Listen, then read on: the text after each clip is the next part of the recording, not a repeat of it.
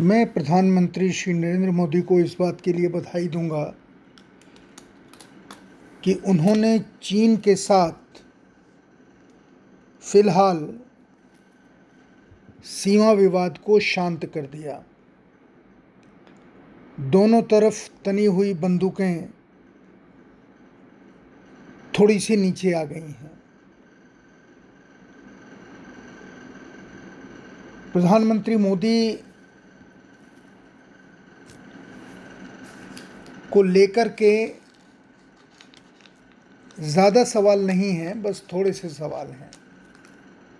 और वो सवाल देश के नागरिकों के सवाल हैं। अगर हमारे देश के राष्ट्रीय सुरक्षा सलाहकार और जो दरअसल एक फैंटम के रूप में उभरे हैं जिन्हें हर विषय का ज्ञान है और जो हर राष्ट्रीय संकट में सामने आकर के उसका हल निकालते हैं। अगर उन्हें शामिल करना था तो उन्हें प्रारंभ में ही शामिल क्यों नहीं किया गया? हमारे 20 जवानों की शहादत चीन भारत सीमा में गलवान घाटी में क्यों हुई? ये प्रश्न इसलिए खड़ा होता है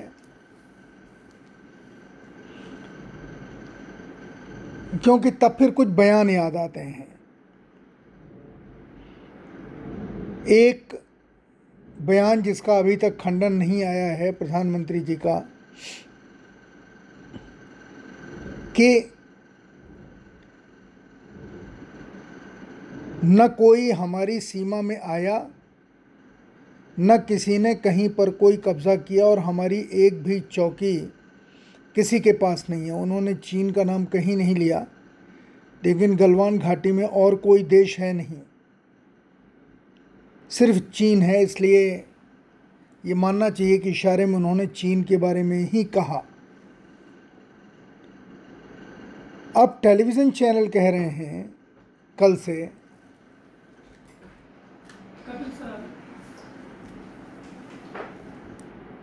टेलीविज़न चैनल ये कह रहे हैं कि चीन वापस गया नहीं, हमने उसे पीछे धकेल दिया।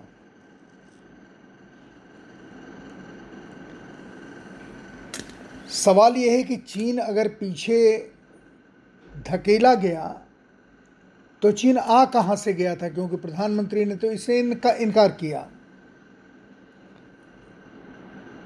कितना अंदर आ गया था कि उसे धकेला गया? चीनी मीडिया कह रहा है कि शांतिपूर्वक सारा काम हो गया। प्रश्न उठता है, जो चीज़ चीन के लिए शांतिपूर्वक है, इसका मतलब वो हमारे लिए शांतिपूर्वक संपन्न हुई, ये आसान नहीं हुआ होगा। पैरा।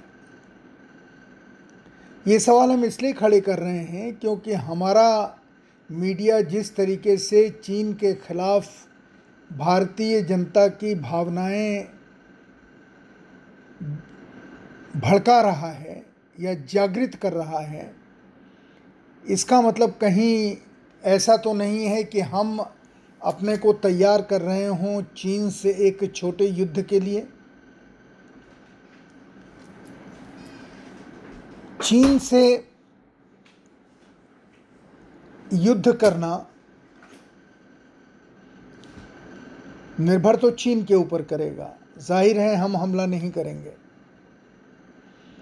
पर हमारी जनता कन्फ्यूज़न में आ गई है कि कुछ चीज़ें क्यों की गई? जैसे चीन दो किलोमीटर पीछे चला गया। ये खबर हमारे देश में हमारे टेलीविज़न चैनलों ने फैलाई दो किलोमीटर कहाँ से पीछे चला गया? दो किलोमीटर पीछे अगर वो गया तो क्या वो दो किलोमीटर हमारी सीमा में आ गया था?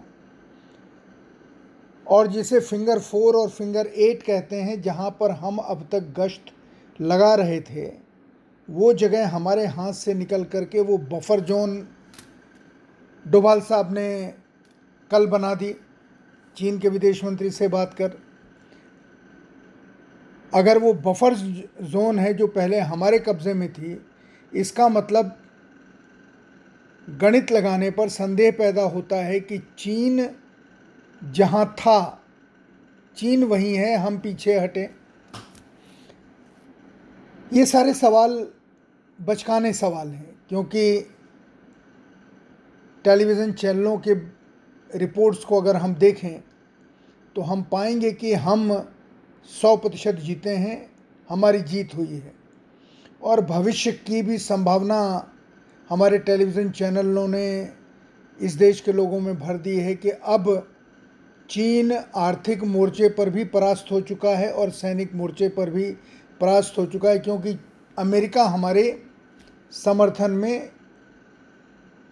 हिंद महासागर में भी आ गया है।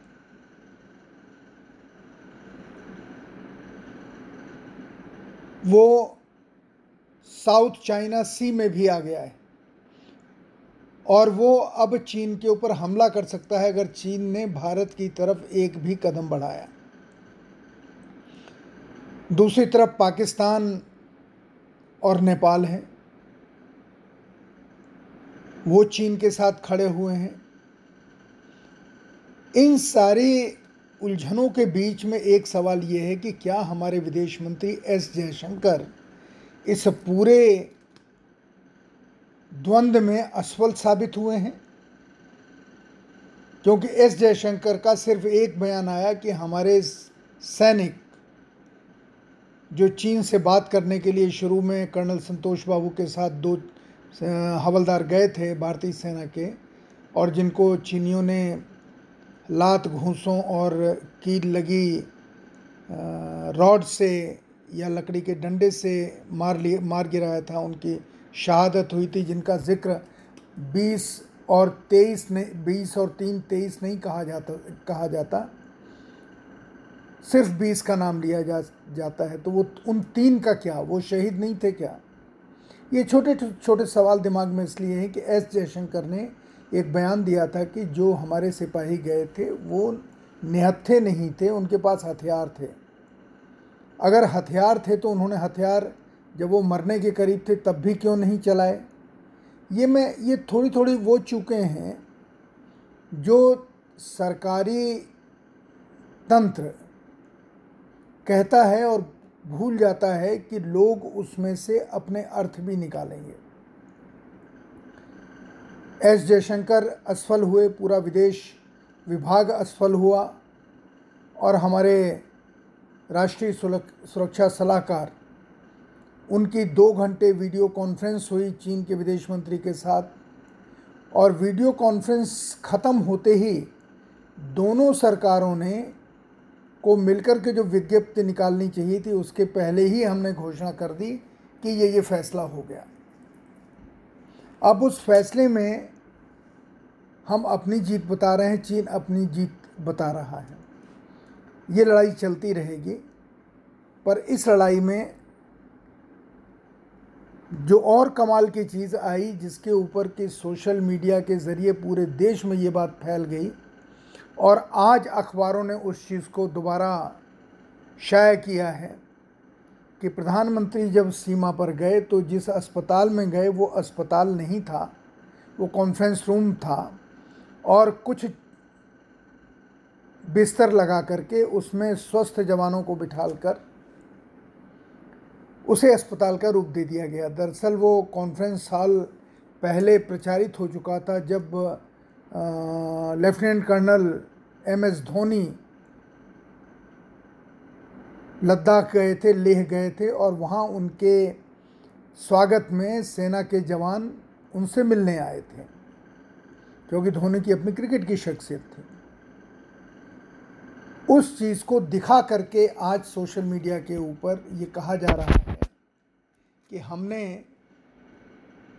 दुनिया के सामने एक ऐसा नाटक खड़ा कर दिया जहाँ न कोई घायल है, जहाँ न सलाइन का कोई बॉटल चढ़ी हुई है, न कोई घायल लेटा हुआ है और न कोई वेंटिलेटर वहाँ पर है।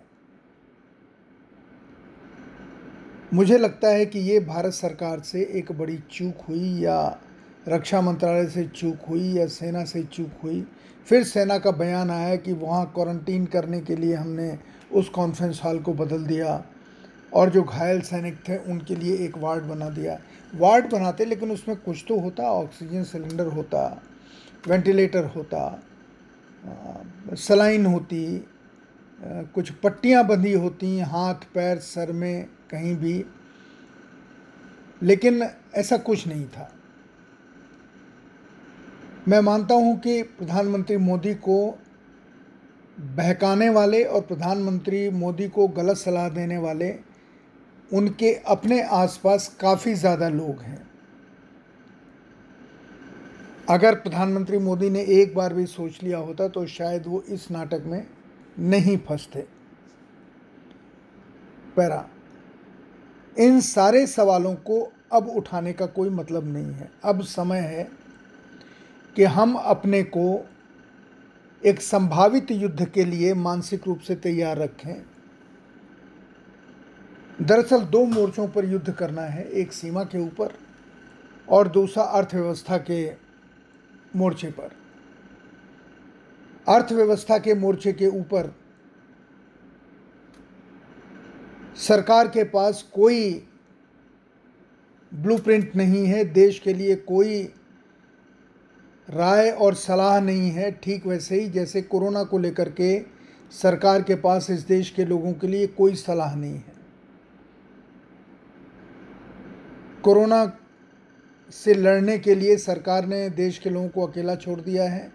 उसी तरीके से अर्थव्यवस्था से लड़ने के लिए भी, ख़राब अर्थव्यवस्था से लड़ने के लिए भी सरकार लोगों को अकेला छोड़ रही है। सरकार का मॉडल समझ में आ रहा है कि उसके पास पैसा नहीं है। जितने पब्लिक सेक्टर हैं या जो भी चीज़ बेची जा सकती है, जैसे अब रेलवे की ज़मीन बेची जा रही है। जो पैसा देने वाले रूट हैं, लाभ वाले जो रेलवे स्टेशन हैं रेलवे लाइन है, वो बेची जा रही हैं स्टेशंस बेचे जा रहे हैं। इनमें कब क्या होगा पता नहीं, लेकिन सरकार के पास पैसा आ जाएगा। कोयला की खदानें बेची जा रही हैं, हवाई रूट्स बेचे जा रहे हैं। तेल की भारतीय कंपनियाँ लगभग बेच दी गई हैं। जितने भी पब्लिक सेक्टर हैं, वो सिख हो गए हैं और उन्हें बेचने की तैयारी चल रही है। सिख कैसे हुए ये अलग कहानी सरकार का आत्मनिर्भर होने का शायद यही सोच है, लेकिन देश के लोग इस सोच से आत्मनिर्भर नहीं हो सकते। देश के लोगों को भी अब बैठकर महात्मा गांधी को याद करना होगा, अगर उन्हें आत्मनिर्भर होना है। गांधी जी ने जिस कुटीर उद्योग की बात की थी और गाँव को स्वावलंबी बनाने की बात की थी कि गाँव का कोई व्यक्ति गाँव से बाहर जीविकोपार्जन के लिए न जाए, गांधी का अर्थशास्त्र इस गाँव के लोगों को, हमारे देश के लोगों को पढ़ना पड़ेगा। सरकार पढ़े या न पढ़े, सरकार का ध्यान छोड़कर कि सरकार क्या करती है, क्या नहीं, हमें अपनी खुद की ताकत पहचान कर और एक कम्यून सिस्टम में गाँव के लोग मिलकर के गाँव की ज़मीन को किस तरीके से पूंजी के रूप में बदल सकते हैं, ये सोचना पड़ेगा। गाँव की फ़सल को पूंजी के रूप में कैसे बदला जा सकता है, इसके बारे में सोचना पड़ेगा। और ये सोचना इसलिए ज़रूरी है, अगर हमें आत्मनिर्भर होना है और अगर हम आत्मनिर्भर नहीं होंगे तो अभी किसानों की और बेरोज़गारों की आत्महत्याएँ बुरी तरह बढ़ेंगी। इसलिए नौजवानों को और जो भी इस देश में सांस ले रहे हैं, उन्हें इस बात की चिंता होनी चाहिए कि इस देश के गाँव आत्मनिर्भर कैसे हों और अर्थव्यवस्था कैसे खड़ी हो, इसको लेकर सोच विचार शुरू हो, सेमिनार शुरू हो। आप इसमें अगर सोचेंगे कि टेलीविज़न चैनल इस बहस को चलाएँगे तो आप दिन में सपना देख रहे हैं। ये बहस हमें हमारे अपने गाँव में, अपने घरों में चलानी पड़ेगी, अपने परिवार में चलानी पड़ेगी। तभी हमारे लिए कोई नया रास्ता या नई संभावनाएँ खुलेंगी।